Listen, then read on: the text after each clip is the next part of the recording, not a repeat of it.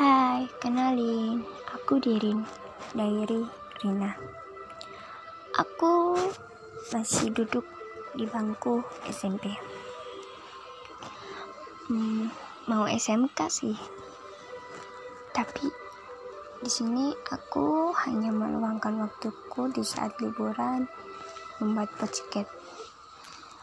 Oh iya, buat kalian yang mau aku, makasih ya.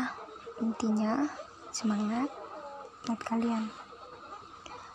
Terima kasih kenalan dari aku. Dah.